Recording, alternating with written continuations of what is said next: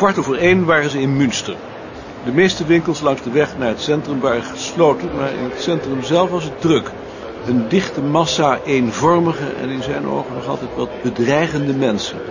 Hoewel ze hem in de verte soms herinnerden aan de mensen in Zwolle toen hij klein was. Maar in Zwolle waren ze vriendelijker. In een warenhuis kochten ze allebei een fles doornkaat en at nog wat chocola, omdat het de volgende dag zondag was.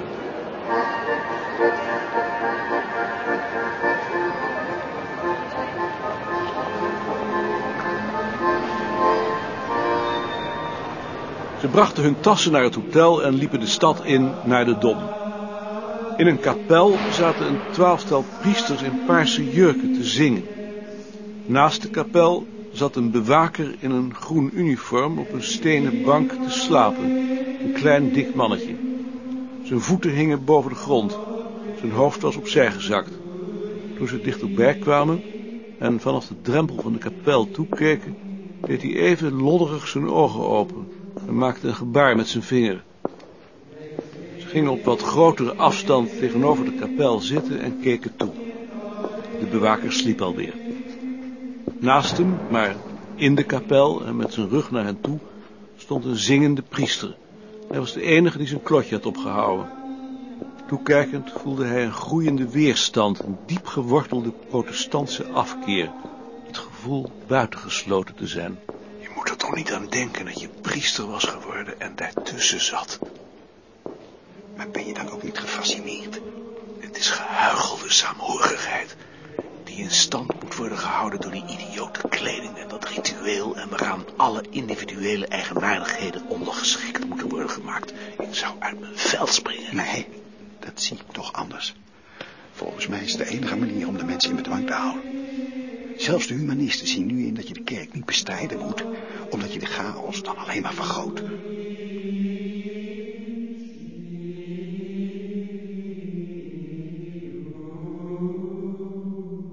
Ein Herr hat sich nach Ihnen erkundigt.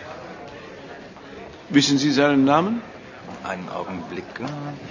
Zimmer 17, Professor Buitenrust Hettemar. Wir werden ihn sofort sehen.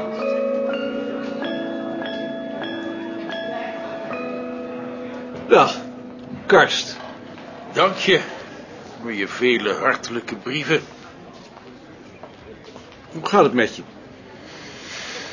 Jakje, dat gaat nu wel weer wat beter. En ehm, met je boek over de Wajang-poppen? Dat is net uitgekomen. Mooi. Ik dacht er eigenlijk over om het je te lenen. Ik ben wel benieuwd wat je ervan vindt. Hoe duur is het? Kan ik het kopen? 90 gulden. Eh, zouden we eigenlijk niet eens gaan? Ik wacht nog op Muller. Wat doet die hier nou?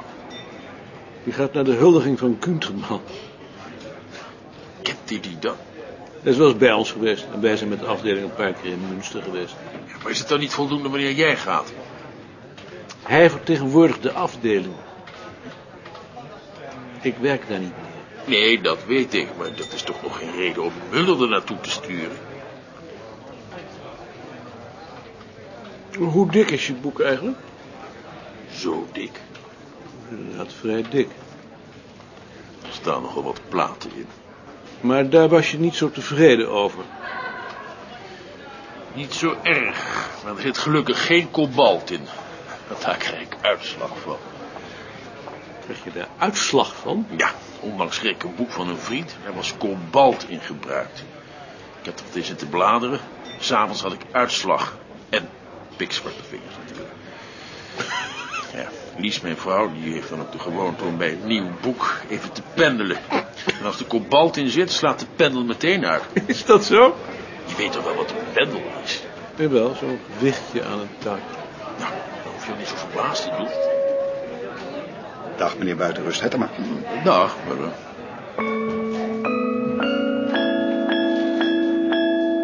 Ik heb de indruk dat we te vroeg zijn. Dat komt omdat we gewend zijn om zes uur te eten. Dacht je? Ik zie anders verder geen Nederlanders.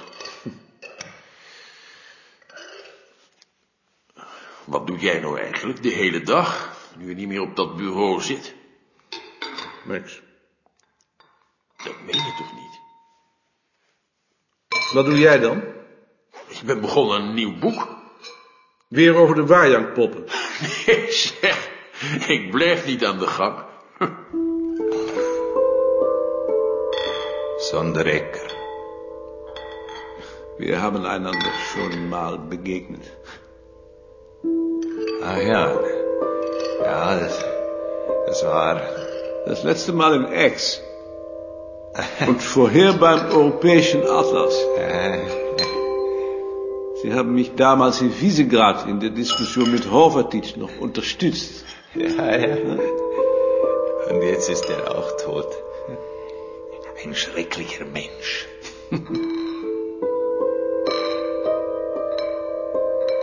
Dat is een aardige man.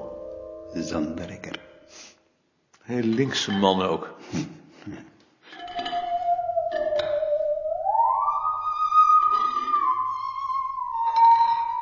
Zodra hij in bed lag, kondigde zich als gewoonlijk een hoofdpijnaanval aan. Door al die sociale contacten was hij zo gespannen geraakt dat hij moeite had in slaap te komen.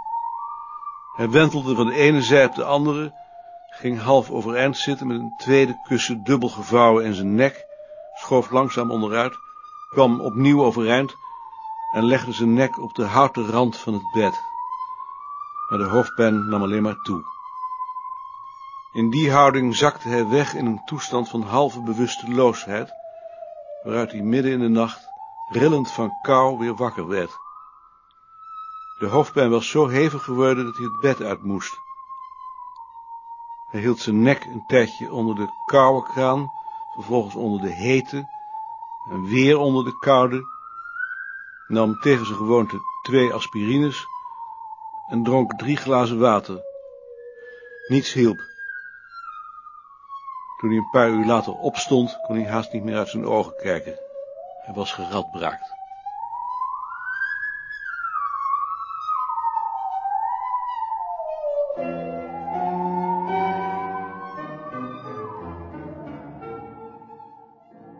De plechtigheid had plaats in een barok paleisje in het centrum. Toen ze binnenkwamen stonden de hal en het trappenhuis al vol met mensen. Hij drong zich daar blindweg doorheen met buitenrust Hettema en Ad achter zich aan naar de zaal. In de zaal waren alleen twee mannen bezig met het instellen van de diaprojector. Als hij niet zo'n hoofdpijn had gehad, zou hem dat weerhouden hebben, maar nu wilde hij weg. En weg was in dit geval vooruit. Met de twee anderen achter zich aan liep hij naar voren, naar de tweede rij, vlak bij de piano, omdat hij Ad had horen vragen of ze niet bij de piano konden gaan zitten. Daarna gebeurde er lange tijd niets. Van de gang kwam een aanzwellend geroezemoes, maar niemand kwam de zaal in. Ze bleven alleen. Hij was te beroerd om zich daarover te verbazen. Buitenrust Hettema zat onderuit gezakt, zijn onderlip vooruit, stok tegen zijn stoel voor zich uit te kijken. Ad zei niets. Hij sloot zijn ogen. Toen hij ze weer opendeed, zag hij dat Gunterman zich intussen voorin in een hoek van de zaal had opgesteld en dat zich in het gangpad vanaf de deur boven in de zaal tot waar hij stond een rij had gevormd, sommigen met een cadeau onder de arm. Eén voor één drukten ze hem de hand, bleven nog even praten en zochten vervolgens een plaats in de zaal die, heel gedisciplineerd, van achter naar voren werd opgevuld. Dat zien wieder die Hollander. Plompe boeren. Nee, we hebben gisteren toch al gezien. We hoeven hem toch niet twee keer een hand te geven.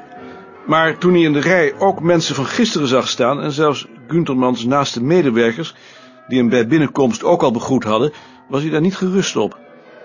Hij overwoog op te staan en zich alsnog in de rij te voegen, maar nog afgezien van zijn hoofdpijn zou dat het vergrijp tegen de zeden toch niet meer goed gemaakt hebben. Dan was het beter te volharden. Ze bleven dus zitten. Pas toen de zaal om hen heen gevuld was en de drie muzici een trio van Beethoven inzetten, zakte zijn onrust weg in zijn hoofdpijn en misselijkheid, waar ze vaag bleef hangen.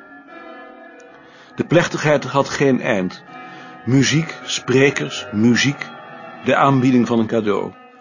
Een paar keer dreigde het hem te veel te worden en mat hij in paniek de afstand tot de nooduitgang waarachter hij de wc's vermoedde, maar iedere keer wist hij zichzelf weer onder controle te krijgen. Twee of drie keer vroeg hij aan Buitenrust Hettema of Ad hoe laat het was, te beroerd om zelf op zijn horloge te kijken. Maar als ze dan hun pols uitstaken, was hij te misselijk om de tijd nauwkeurig waar te nemen. Het had ook geen zin. Gunterman schuifelde naar de lessenaar om te bedanken. Hij wankelde even, maar hij herstelde zich. Zijn stem was toonloos. Zijn neus begon te lopen. Hij probeerde dat tegen te houden door zijn zakdoek er tegen aan te drukken en praatte een tijd lang achter zijn zakdoek verder, verontschuldigde zich en was lange tijd onduidelijk met zijn zakdoek in de weer, terwijl de zaal ademloos toekeek. Wat bezielde zo'n man dat hij dit wilde ondergaan? Een diep onuitroeibaar geloof in de wetenschap, los van persoonlijke overwegingen. Maar toen hij zelf in die geest over hem geschreven had, was hij kwaad geweest. En hij was nog kwaad, volgens Appel, hoewel dat nu alweer tien jaar geleden was. Intussen had Gunterman zijn toespraak hervat, moest haar nog een paar keer onderbreken en sloot toen bijna onverstaanbaar af. Een ovatie. De zaal stroomde leeg. Hij had het liefst tot het laatst gewacht, maar buitenrust Hettema en Ad wilden naar voren om niet als laatste bij het buffet te zijn, en in hun kielzog werkte hij zich tussen de lege stoelen door naar een gunstige plaats in de rij. Hij nam een glas vruchtensap van een blad en stelde met weerzin vast dat er alcohol in zat. Daarom had dat meisje natuurlijk gemischt gezegd. Appel. Hij gaf Appel een hand. Appel stelde hem voor aan een vrouw. Omdat hij bijna moest overgeven, draaide hij meteen de rug toe en liep naar een open plek bij de ingang waar het wat frisser was. Buitenrust Hettema was nergens meer te zien. Nog juist op tijd herkende hij Gertner. Daarna Leeman, Grupler, Dieterman, Kleinschmidt.